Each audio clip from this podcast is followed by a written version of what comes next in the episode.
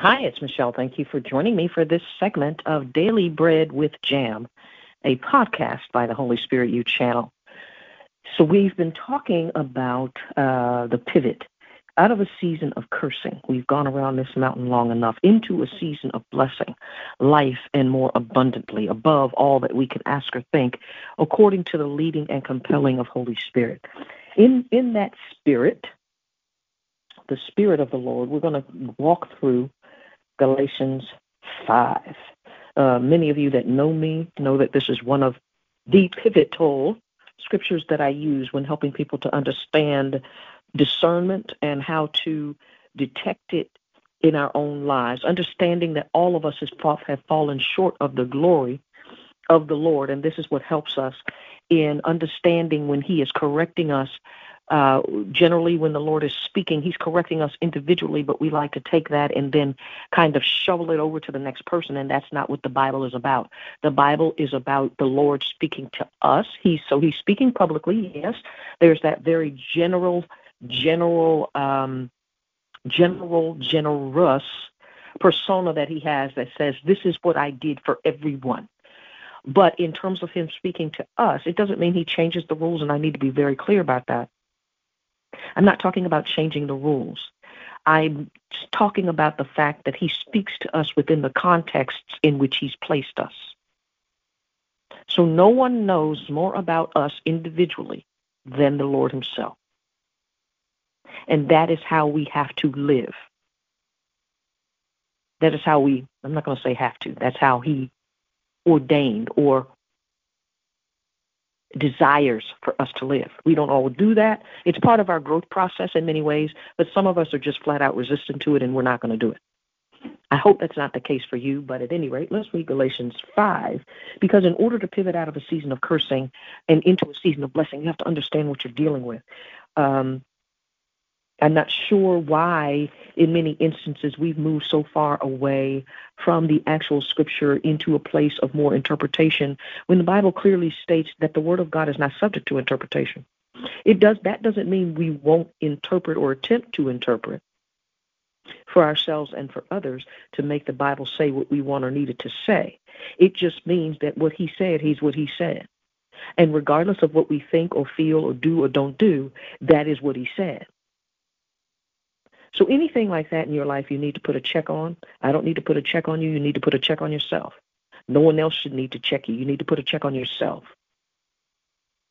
But the Bible is written from God, yes, to us, but more importantly, to you, to me. Because what we do individually determines our part in the collective, the house of God, the people of God. And everyone has the exact same opportunity. We holler about equality to people that could never provide it. And yet, the one who made a way to do it, we want to ignore him and act like he doesn't exist. Okay. That's not going to be my story, and I hope it's not yours. So, Galatians 5, I'm in the KJ, KJV, King James Version.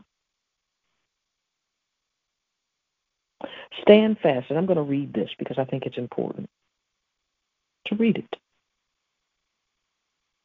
The whole gospel, the full gospel. Stand fast, therefore, in the liberty wherewith Christ has made us free, and be not entangled again with the yoke of bondage. Now, let me just share with you. When I read these personally, the danger, quote unquote, I say that very tongue in cheek, very lightheartedly. The danger is that each time I read the scripture, Holy Spirit shows me something expands on something he's already shown me or he shows me something new based on what that season for me personally is. So just know that even though we're talking about moving out of a season of cursing into blessing, the Lord is always trying to do that for us. Not trying, the Lord does. He doesn't try. The Lord is always moving us from a place of cursing to blessing because it doesn't, we are in a growth process. We are in a process. So it doesn't all happen at once. So, depending on what season it is for me personally, he may be speaking. So, it is possible that as I read this to you, he'll show me some things, or he'll expand on expand on some things, or just have me share some things that he's already shown me. I just that's a kind of a disclaimer, but not. Stand there, fair, stand fast, therefore, in the liberty wherewith Christ hath made us free, and be not entangled again with the yoke of bondage. Now, many people don't like to read the King James Version for whatever reason. Judgment free zone, drama free zone. It doesn't matter what your reason is. What I'm going to say to you is read the King James Version. Find a way to read it. And when I read it or share with you through my podcast, I will give you as many pointers as I can. If your challenge is that you have some reading issues, uh, if you can't see the writing or you just, you know, have not always been a good reader, fix that. The Lord has made a way. And he'll heal you in those areas. So, I'm going to do some light because this generally applies as you read King James Version. When I'm getting giving you tips, they generally apply throughout the scripture. So anytime you read it, and, and so we've then gone to other people's interpretations, either because we don't like reading the King James or because we like it better. This isn't about, it's not subject to interpretation. I don't care who's writing it. This was the inspired version. Doesn't mean it is totally comprehensive of everything that happened. It means this is what he saw fit to have documented.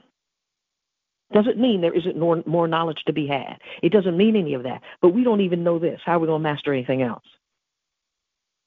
That being a, so let me let me just go back. Galatians 5, verse 1. Stand fast, therefore. And so this is coming out of Galatians 4, where the last sentence is So then, brethren, and even though it says brethren, which is potentially a gender reference, which could be triggering for some of you, just understand that He's not, God has never been only about one group of people. He died for the entire of the whole of humanity. So don't be thrown off by these references. We are not children of the bondwoman, but of the free. We're not children of the bondwoman, but of the uh, of the free. So that's the justification or the premise upon which we move into the next chapter as it is written. Stand therefore, stand fast therefore, because we are free in that liberty wherewith Christ has made us free, and be not entangled again with the yoke of bondage. Okay? This is how we're supposed to live and operate according to the spirit of liberty. Whom the Son has set free is free indeed. We're good at quoting it, we're not good at living it. Behold, I, Paul, say unto you that if you be circumcised, Christ shall profit you nothing. So that is specifically a gender reference if you think of it physically. That's why he he he go he clarifies at several points the circumcision of heart.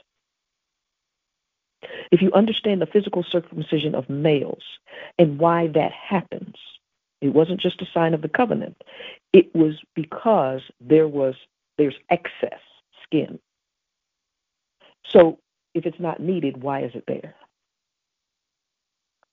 That became a sign of the covenant. But he clarifies, which eliminates the gender reference or the specificity of that practice being only to males. He says, if you be circumcised physically, Christ shall profit you nothing. He says there's nothing, as, whereas in the Old Testament it was established as a practice because Christ had not yet come. Understand the why not just the what.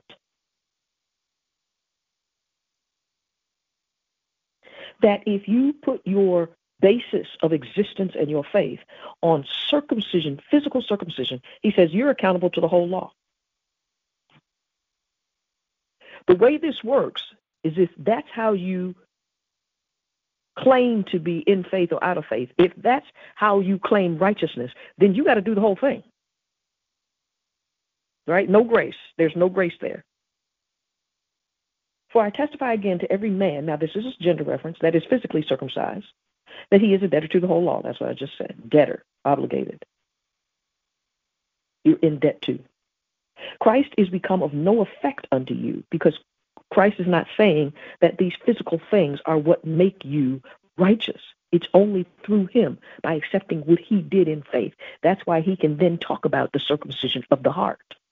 The heart meaning the spirit. Your heart, your heart of hearts, not your physical heart, your heart of hearts. The essence and the center and the core of who you are is your spirit. So when he says that, your heart, he's talking about your heart, of the heart of your existence. your spiritual existence. Christ has become of no effect unto you, whoever of you, who else whosoever of you are justified by the law, you've given up grace. You've fallen from grace. Grace isn't about fulfilling the law perfectly. If it was, then we all failed. We all failed when Adam failed. So he says, You can't get that back. That's already gone. I'm here because you lost it. Not because I'm telling you to try to do these things over and over again to regain it. You've already lost it. You can't get it back. For we, through the Spirit, what Spirit? The Holy Spirit, the same Spirit that was in Christ, the Spirit of God, wait for the hope of righteousness by faith. By faith. It is by grace through faith. That's another scripture, separate scripture. For in Jesus Christ, neither circumcision avails anything. When he says avails, it means circumcision doesn't get us anything, nor uncircumcision. Circumcision nor uncircumcision. So he's saying specific gender reference here because he's talking about the, those of those those among us who think that duty and practice and ritual is what gets us into the kingdom of God or gets us the benefit of knowing Christ. He says, nope, that's not it anymore. It may have been a practice before, and even then, it was a failed, uh, uh, had a potential to fail, because you still couldn't do the whole thing. So he's basically telling us what works and what doesn't, but he's also telling us how he sees it. Yeah, I had you do this then because that was at least an indication that you were committed. But even then, you failed. Because even though you may have been circumcised, you still didn't do everything else.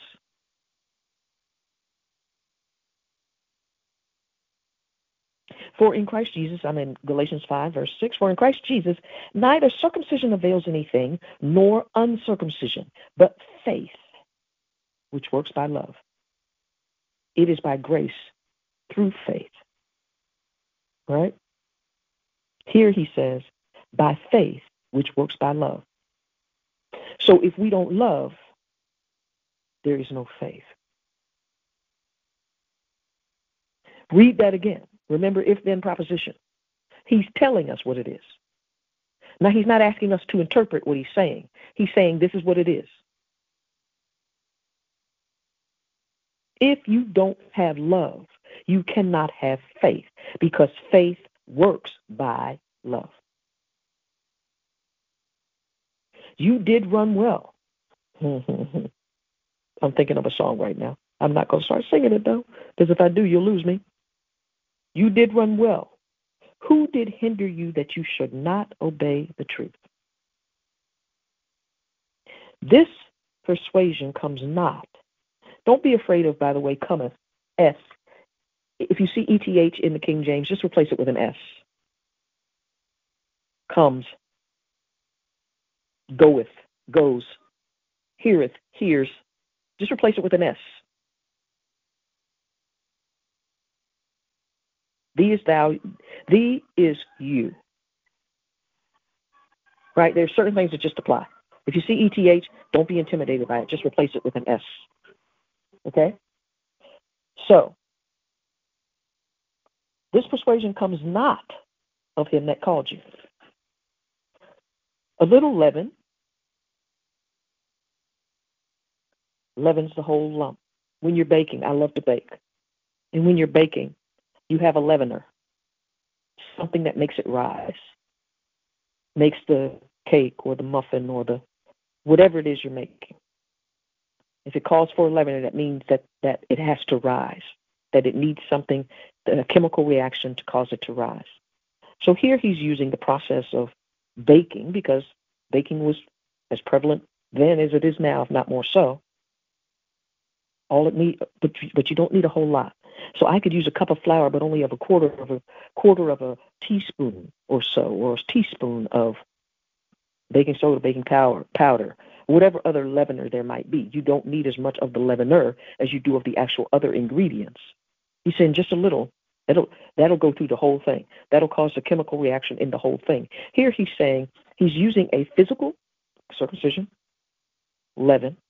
He's using physical leavening, physical processes to help us understand spiritual principles. It is it is very clear that this all of this is parabolic in nature. It's actual, but it's parabolic. The lessons are parabolic in nature. Jesus is not the only one that used parables. He's saying, I have to use parables because you don't understand the spiritual thing yet. So I have to use something that you're accustomed to in order to convey to you the greater spiritual principle, which is actually what you're being governed by. A little leaven leaveneth the whole bunch. Leavens, a little leaven, a little leavener leavens the whole lump, the whole batch, the whole uh, bowl of batter, the whole bowl of dough. I have confidence in you through the Lord that you will be not none otherwise minded. Basically, he's saying that you will be fixed, that you will be steady, that you will be steadfast. Stand fast, steadfast. So he's saying, stand fast, therefore, and then he comes back and says, these are the things that have happened.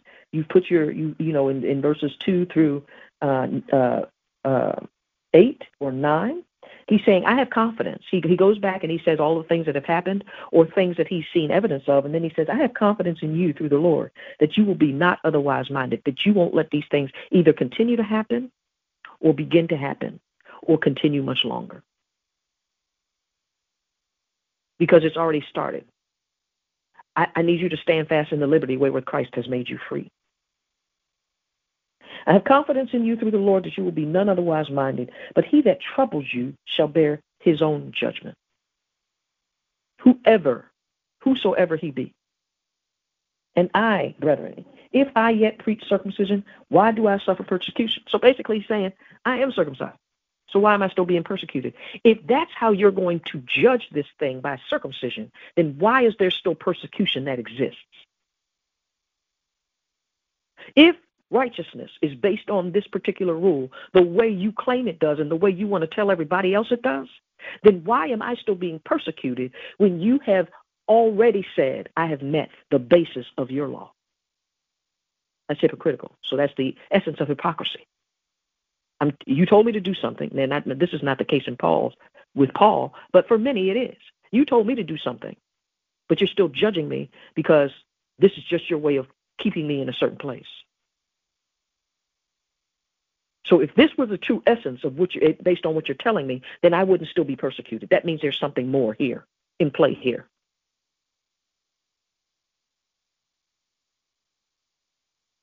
And I, brethren, if I yet preach circumcision, why do I yet suffer persecution? Then, then is the offense of the cross ceased. Look these words up too. I want to encourage you to get a dictionary and a thesaurus if you need it. Don't just use the online tools. There's something about sitting with and touching and smelling even uh, and holding close the Word of God in other books. Don't think that everything's online. It might be online, but it's not doing you any good because you can't interact with it the same way. That's just a side note. Verse 12. I I would they were even cut off, which trouble you. Now he's not saying, just be very clear. Excuse me. He's not saying dead, destroyed. He's saying no access. That they wouldn't have access to to you. So he's saying something something very very profound here. He's saying the people that troubled you are among you. They look like they're of the same cut of the same cloth. They're going to church or synagogue or wherever just like you whatever your faith, your your house your house of worship is, wherever they were going to worship. And I think at this point it was from house to house. So he's saying they're walking right in there with you. They're interacting. They they look quote unquote normal.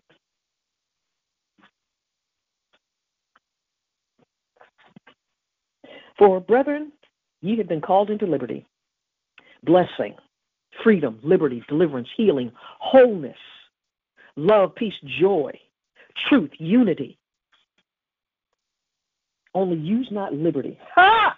Use not liberty for an occasion to the flesh, but by love to serve one another. moving out of a place of cursing. This is me and mine. I got mine. You need to go get yours. What is wrong with you? I don't know why you can't work like I do. I, I work for this. Ain't nobody, right? But no, you didn't. You were given the ability to do it. That was part of your process. That doesn't mean you're not you're excluded from helping others through theirs. Knowledge puffs up. Love builds up. Knowledge is like air. That's what he's saying. You like like Cheetos, you know, not the crunchy ones, the puffy ones. He's saying your knowledge is like Cheetos. It's just air. It's just puffed up air. It makes it look bigger, but it's not any. It's, it's actually less than. We have never been called to that. We have never been called to a place of deficit. We have never been called to a place of small heartedness and stinginess. Regardless of what we have, we've been called to liberty in love. And our liberty is upheld when we love. Love builds up. For all the law is fulfilled in this one word, in one word. Even in this, thou, you, shalt, shall love thy, your neighbor as yourself. Now, your neighbor, by the way, is not just the people that live closest to you. Your neighbor is every other human being, every member of humanity, particularly those, everyone that is alive right now on the earth at the same time you are. We are all neighbors by proximity.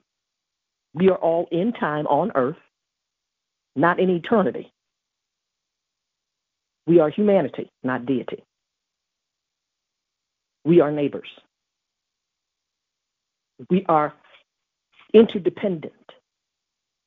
We are proximate by association. Human, species, human beings. Homo sapien, neighbors, neighbors in spirit, and in many instances, neighbors in truth, because we are going through our own paths, but the same process. We have enough to make us unique, but what, what, and that defines who we are individually, but we are supposed to take that uniqueness and bring it together for the good of the whole.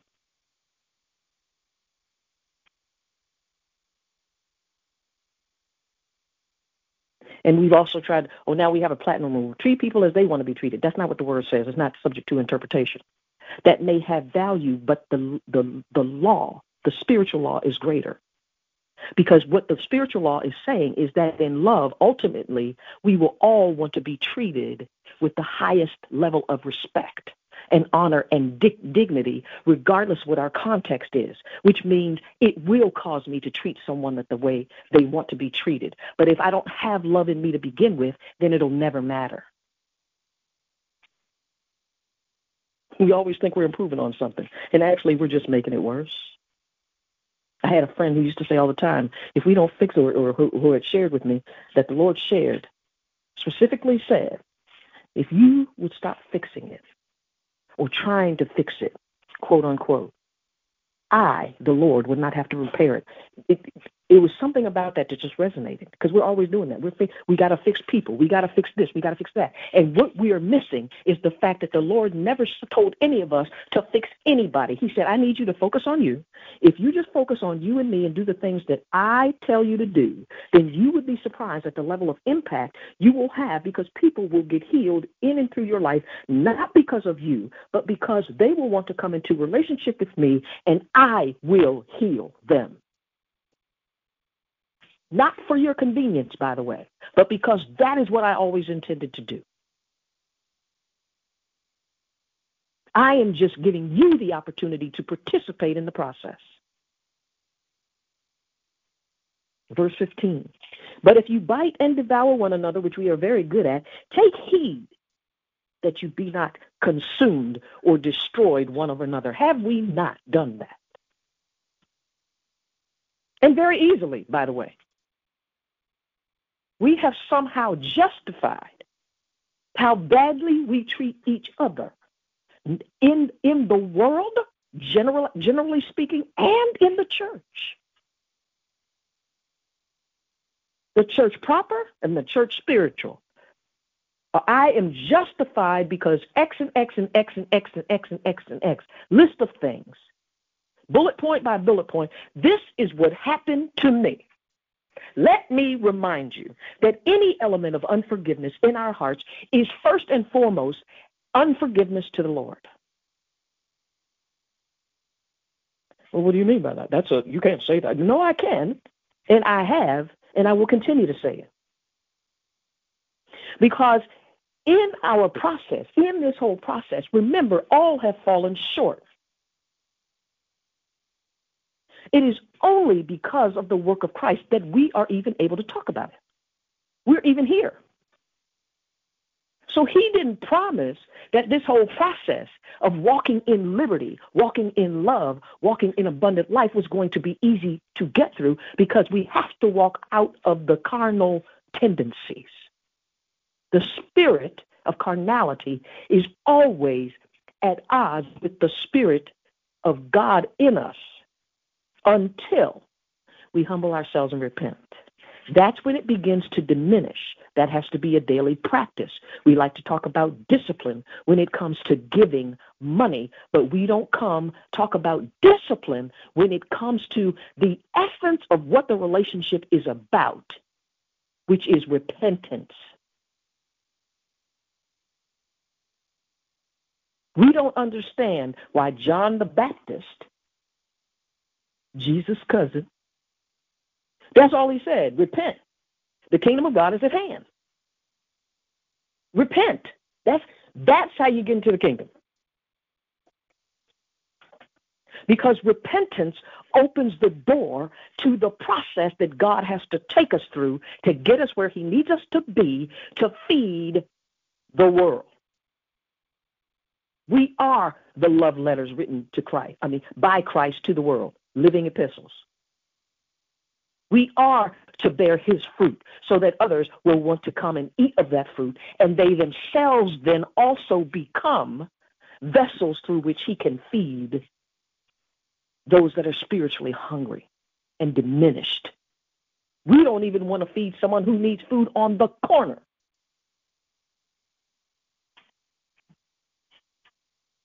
Because we're too good for that. They did that to themselves. I'm going to promise you one thing. No child ever woke up and said they wanted to be hungry and homeless.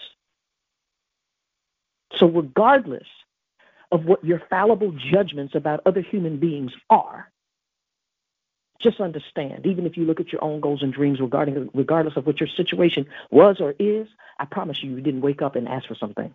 There are some things that you just did not ask for even if you thought you were doing all right. So, continuing. Verse 15 is classic cursing, bite and devour. That for the intention of destroying someone. Now, either because that person or those people have seemingly done have done things to us actually, or perceived because we haven't healed or been healed from our own stuff. So then we're going to treat them like they did something, even if they, they didn't actually do it or intend to do it. So some people will see your attempts because they are a certain way. They will project that onto you and deflect from their own mess because they've never dealt with the issues in their lives. That doesn't make them bad people. But I'm not taking that on because I know I have my own stuff to continue to deal with.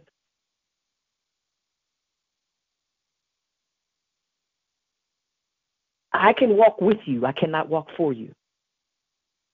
And if you push me away, I'm going. I had to learn that lesson. It's a tough one to learn. But if you push me away, I'm going. Why? Because I can't do your process for you. But I'm also not going to let you allow you to make me a scapegoat in the process. In your process. Right? That's not what God intended for us.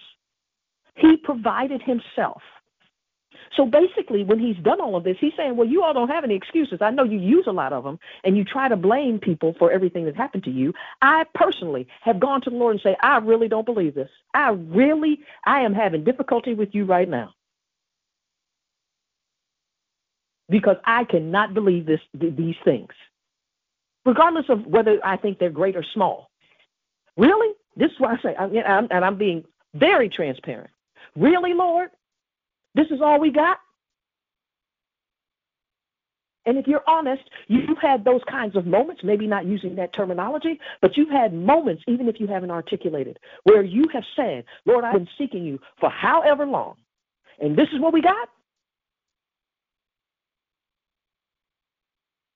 And he'll let you go on for a minute or two. And I mean a minute in his time, because, you know, we don't know what his time is like. Sometimes his minutes right? For with the Lord, a day is as a thousand years. And trust me, there are days when it seems like a thousand years in our time.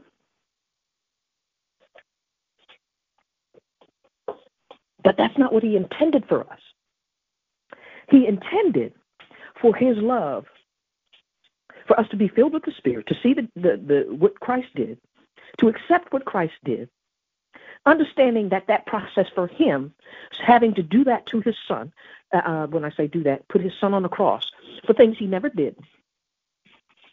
That that he that we would understand the totality, and uh, at the same time, he didn't understand. He didn't expect it because he knew he would there would have to be work. If he didn't know that there would have to be work, he wouldn't have sent his spirit. So you see the Father in creation, the Son in manifestation and demonstration, and Holy Spirit in transformation. Well, then we have to argue about the fact that the Holy Spirit doesn't exist, and if he does exist, he can't be the manifestations because I'm not doing that. That's basically what we do. But he says, I died for everybody. I died for everybody. I'm not an exclusive God, I'm an inclusive God. Okay? So, verse 16. This I say then, walk in the Spirit, not the spirit of flesh and carnality, but I need you to walk in the Spirit of God. I need you to walk in the power of Holy Spirit. I need you to know that there is another helper that I sent to you when Christ ascended, because he even told you, he said, if I don't go, I can't send the other helper. So we like to talk about Pentecost, but we don't actually like to live in Pentecost. It has been Pentecost every single day since Holy Spirit poured out. What do I mean by that? Holy Spirit is ever present. When you're ready, it'll be Pentecost for you. Right? Because on that day they were filled. And then Peter gets up and he starts walking and doing miracles. He wasn't doing the miracles. It says in the shadow. People were getting healed in his shadow. Hmm. Pick up, pick that up. The same shadow of the valley, right? Yea, that though I walk through the shadow a shadow is only created by light. So that, that, that means that there was something or someone overshadowing Peter that was actually creating in the spirit the miracles that it seemed like he was healing. But Peter wasn't doing anything, he was walking. Just like sometimes people come up to me and say something, whatever. You said, I have no clue. I have no remembrance of it because I know it wasn't me. I don't remember that, but okay, praise the Lord. It is not us. I decrease, you decrease, that He will increase. So the goal is really for us to just be walking down the street and people getting healed. And we may not even see them, but they will remember us because the Lord intends for them to come come to us or for them to come to Him as a result of us just passing by. Not thinking, oh, I'm going to go heal so and so. We're going to make the Lord heal somebody today. Nope, not how it works. It may if we come with the right heart and if that's what He told us to do. That's why we have to check ourselves. What is the intent? What is the purpose? What are we trying to do? Are we trying to make something happen for God? When we come out of this place of cursing, which we are doing, I'm trusting you in this. The season is going to come whether you go with it or not. Out of a place of cursing into blessing, it's not about us. I'm going to the grocery store. There's a person standing there. The Lord says, Go say so and so. I don't know this person, Lord. I didn't ask you whether you knew them. I said, Go say this. And you say whatever it is to the person, they break down or they say, I know what that means. Thank you for being obedient. And you're like, Okay, have a good day. I don't know what just happened. I'm going to go get my gallon of milk. That's what's supposed to be happening. Instead, we try to do things out of our need to be performative, and the Lord is saying you're missing the point. the point is not for you to do to become, the point is to become so that you can do. Christ is not defined because he went to the cross. Christ is defined because he is because he is Christ and therefore went to the cross. His identity as the savior of the world is what put him on the cross. He didn't go to the cross to become Christ. He was Christ when he went. And in fact, had to go because he was. That's where we should be. That's what he's saying. I need Christ to be alive in you. This isn't about you. I need that thing that you consider to be governing you emotions, intellect, all of those things the world has conditioned you to. I need that to go away because I actually need to live through you like you're all little jars and vessels that I just need to pour my spirit into so that I can pour myself out through you. Living epistles, living sacrifices, all oxymoronic. A living sacrifice? And we'll say, we, we missed the whole thing. We can read about sacrifices and all the priests, the high priests did in the day, and they were in day and night sacrifices, day and night. And we're going to say, well, I sacrificed 15 minutes ago. Mm-mm, that's not what he's talking about. Because the fact that you could say that means that you haven't sacrificed anything, because the sacrifice he's looking for is for that ego to die. Yeah, we're still in Galatians, Galatians 5. 16. This I say then walk in the Spirit, and ye shall not, ye is you, shall not fulfill the lust, the carnality, the intention, the inclination of the flesh, which is also spirit. For the flesh, the spirit of flesh, lusts against the spirit of God, and the spirit against the flesh. So he's saying, on the one hand, he's saying, I need you to understand that these are the two things that are currently at work in you. I need you to choose because I'm not going to override the free choice that I gave you, the faculty for making your own choices. I'm going to tell you, I'm going to give you instruction. I even sent myself to guide you through the process, but I'm not going to fight you for it. But this is what is at odds in you. This is what's working. I'm trying to lead you. I'm not trying, God doesn't try. I'm leading you into a place of peace and healing and you keep giving yourself over to this other thing. But if you are led of the Spirit, you are not under the law. He doesn't mean that we should be reckless, careless, disobedient. He's saying that I'm not holding you accountable to the standard of making sure you dot every I and cross every T and get everything perfect. He's not saying there is no law.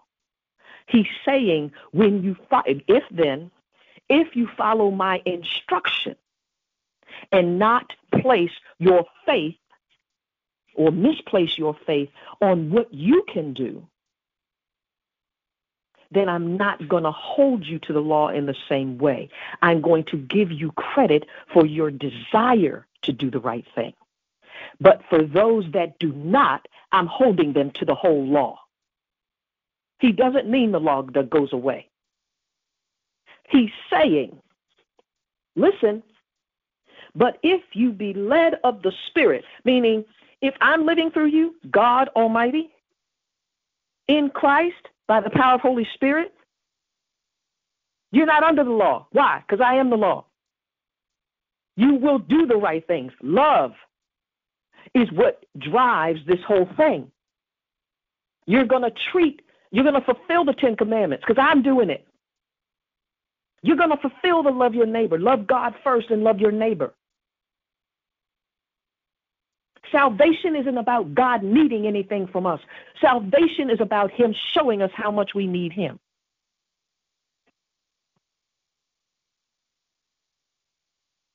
So he's not saying there is no law that we he's not even saying he's not saying if you're led of the Spirit, you're above the law. He's not saying that either. He says, I'm the law in you, manifested in you. So then everything that I desire for the whole of humanity can now, in whatever uh, measure that I apportioned it to you, now I can do that through you. Now you're going to do the right thing just because I'm there, and that's what I do. There is no shadow of turning in me. Now, then he goes on to say, See, here's why we don't have excuses because he tells he doesn't just tell us the who, the what, the when, the where, and the how. He tells us what it means. He says, okay, so just in case you don't know, here are the works of the flesh. I'm not going to read through all of that. 19 to 21. When we are led of the spirit of flesh, our own carnality, we know everything. Oh, where is God? I don't need God. Well, God is far off. He doesn't have a hand in the day to day things. If he, if there wouldn't be a day to day if it wasn't for the Lord. So 19 through 21, you need to read that. But, verse 22, I am going to read this.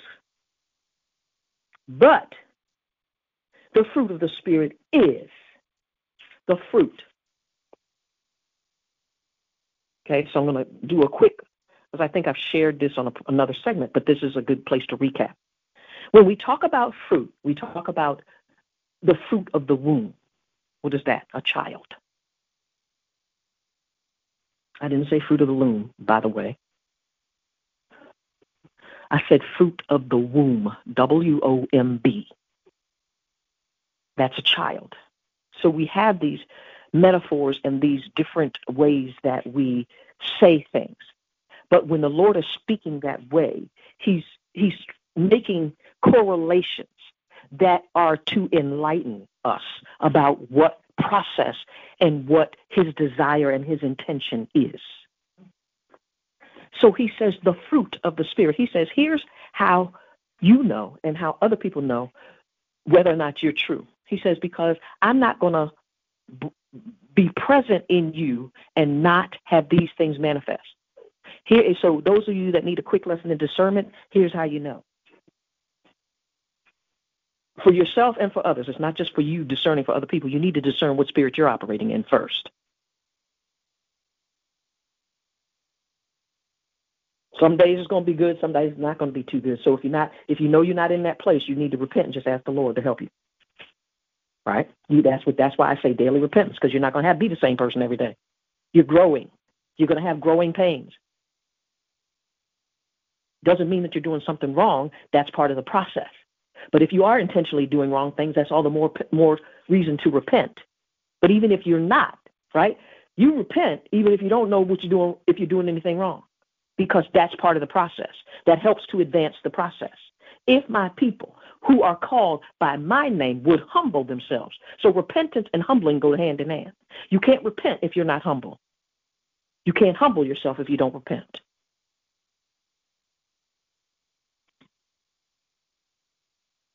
So the fruit is what the Spirit bears through our lives, in and through us to the world, to other people.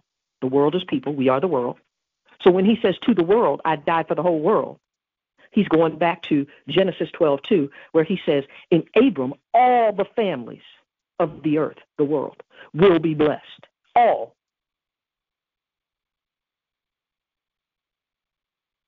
But then he gives us individual, in a collective way, in a in a group public fashion. He says, here are the instructions. It's just like sometimes being on a team. And I share with teams all the time. Don't think that somebody else is doing something that you were supposed to do. So if the if the uh, if the even if the instruction is being expressed publicly, either identify with God. I'm not going to go into the whole team playing, team building thing. With God, even though the, the instruction may come publicly, you better make sure you're trying to do it, or at least fall on your face before Him to say, "Okay, uh, if this is something I'm supposed to do, I need you to move me into this process." Don't presume that he's not talking to you, which is what we do all the time. Well, I got this covered because I've been in church for and I've been doing this and I've been giving. That's all performative. I'm not saying don't do those things. I'm saying there are other instructions that if you don't do the other things, he's holding you accountable for if what you're relying on is your performance.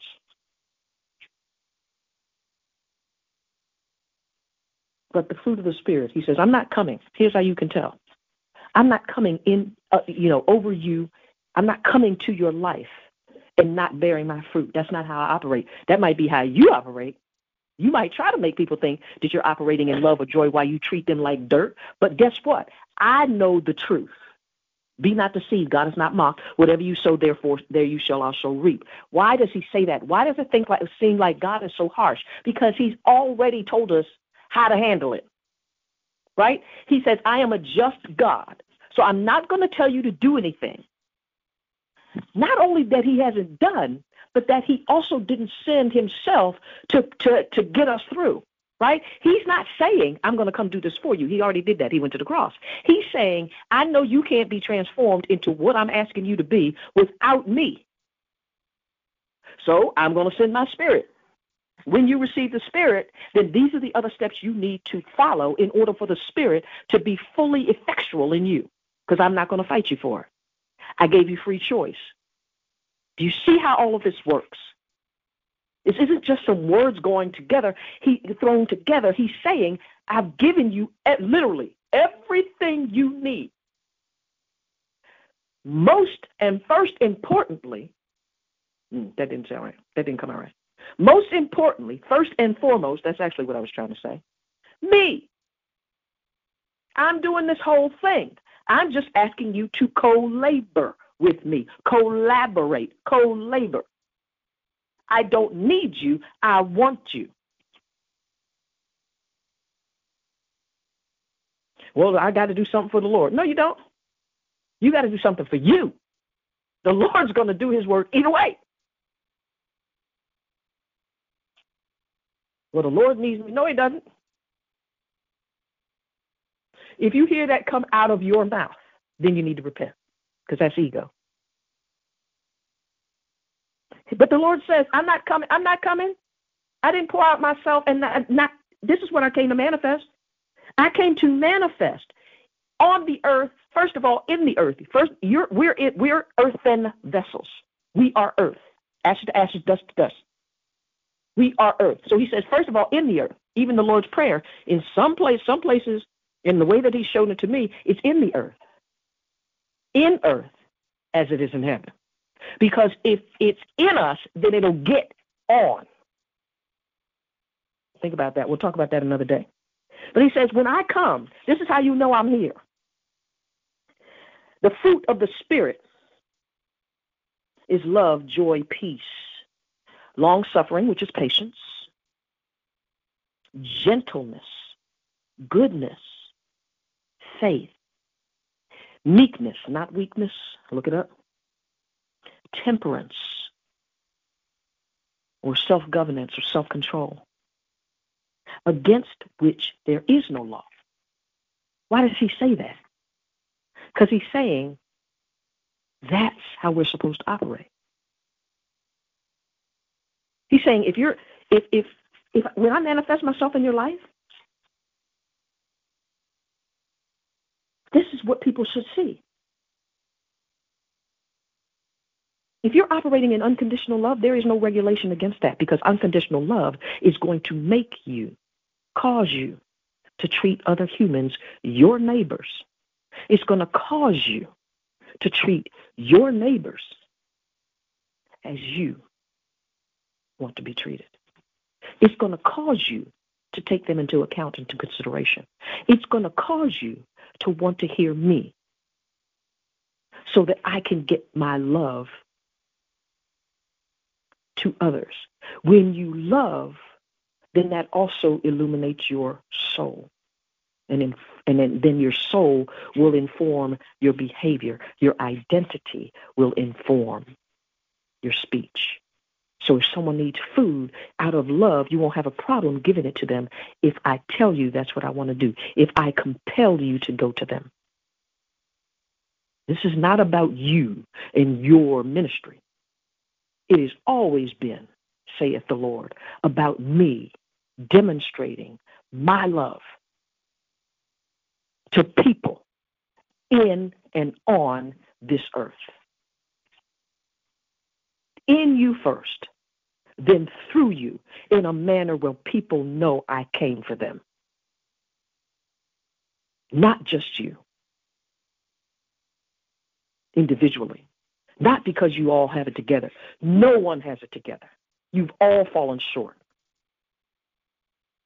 That's why I came. And if you aren't a vessel for my love, then don't who who who's going to be? It doesn't mean no one else will be. It just means that we can't take it for granted. He could override it. He could override our choices, but he won't. That's not what he that's not what he promised himself. We aren't responsible for holding the Lord to his word. He promised himself. He made a covenant. The first covenant was between the Father and the Son. Then that manifested in his covenant with Abram and everyone else he had a covenant with along the way, including us.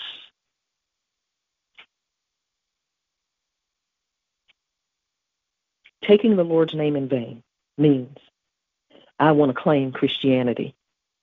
I want to claim to be religious in some way, It's particularly for Christians. But I don't have any of this fruit. That means I'm bearing children of another. The fruit of my womb is looking like 19 through 21, a spiritual womb, by the way, is looking like Galatians 5, 19 through 21 versus Galatians 5,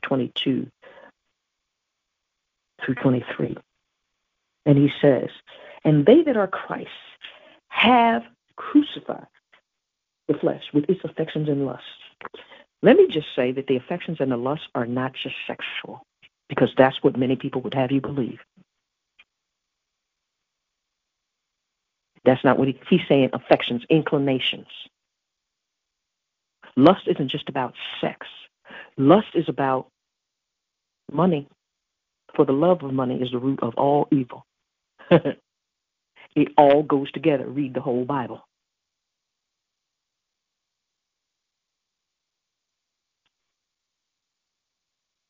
Affections and lust are, well, I need to tell them because they are doing the, uh-uh, there ain't no they. When you read the Bible, the Bible is, he talking to you. There might be some places where it's evident that it is a collective instruction. But at the end of the day, the collective instruction still has to be carried out. It's never carried out by a group. It's carried about about out, carried out by individuals who then come together. We see people coming together and we want to label them. It's not to say there aren't dysfunctional groups. We've all been in them, It's not in them now. But it is to say that even if the instruction of the Lord is to a collective, is to is public, I like to say public and private revelation. The public instruction still has to be executed at a private level before the result can be public. That's why he says, what you do in secret is going to come out. He doesn't care whether it's good or bad. That's the principle. What you do privately is what I'm going to expose and what I'm going to show. Let me finish this up.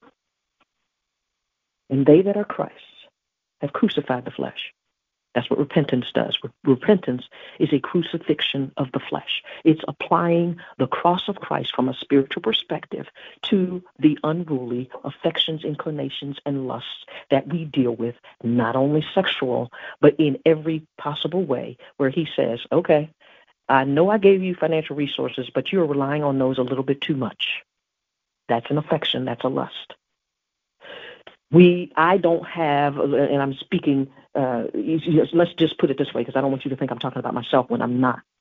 Someone might say i don't have as much as so and so he already told us why are you envying? Why are you jealous? Why are you lusting after somebody coveting somebody else's stuff? And the stuff could be material or it could be spirit soul or body. It could be any and or body. So it could be a spiritual thing. Oh they can pray. Let me go to them to pray. No he wants you to pray Oh, they have a talent and a gift. I want them to sing in my choir. No, that's not what he said. Is that what he's telling you? Or are you coveting something he didn't tell you that, that you were supposed to have? Or he hasn't told you yet that that's the person. And so you look over someone else who may be powerful in the spirit because they don't fit your standard.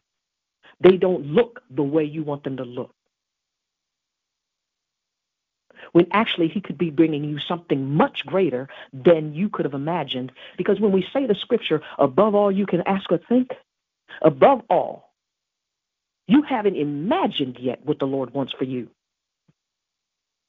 But you're cursing it at the same time because you won't allow yourself to live outside of that narrow, myopic place that of cursing that you live in. So you're missing out on the blessing of the Lord.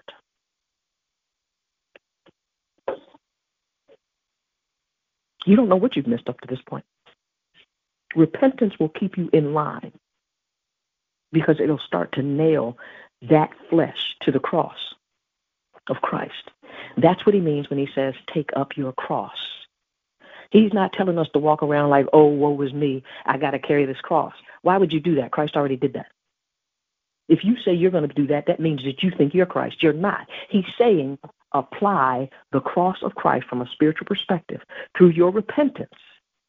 You're saying that I believe that this is what Christ did.